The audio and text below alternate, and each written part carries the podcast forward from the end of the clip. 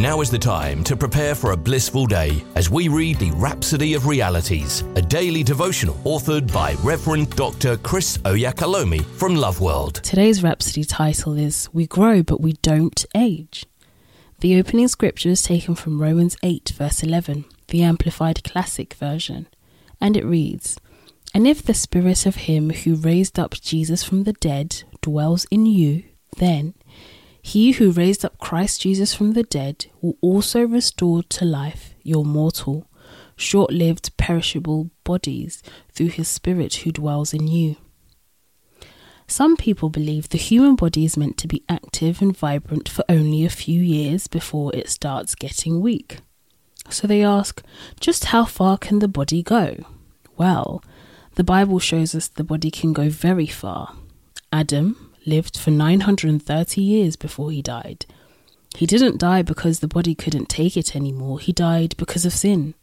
God had said to him, But of the tree of the knowledge of good and evil thou shalt not eat of it, for in the day that thou eatest thereof thou shalt surely die. Genesis 2 verse 17. He ate of it and died. Many others lived for several hundreds of years. Some even lived older than Adam until the sin in the world got so much, and God said, My spirit shall not always strive with man, for that he also is flesh. Yet his days shall be an hundred and twenty years. That's Genesis 6, verse 3. Notice that God didn't say less than a 120 years.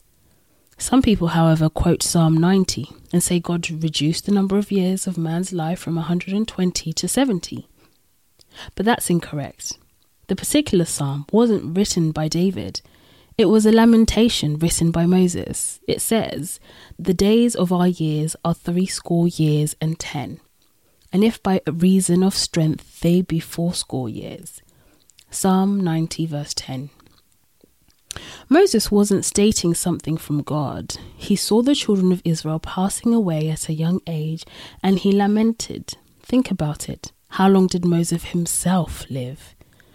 Deuteronomy 34, verse 7 tells us that Moses was 120 years old when he died. His eyes were not dim, nor his natural vigor diminished. If Moses could have had such an amazing testimony, you have something better. In Christ, you've been brought into agelessness. When you were born again, you received the same eternal life as Jesus. Eternal life is the life with agelessness. When you received it, you were brought into God's realm of eternity, into an ageless zone. In Christ, we grow without aging. We have an endless, incorruptible, and indestructible life. Praise the Lord. Let's take this prayer together. Dear Father, thank you, for I'm no longer bound by the limitations of aging and decay. I have passed from death to life, from age into agelessness. My body is the temple of the Holy Spirit, and I am strengthened, vitalized, and energized by him now and always. Amen. We hope you've been uplifted by the reading of the Rhapsody of Realities today.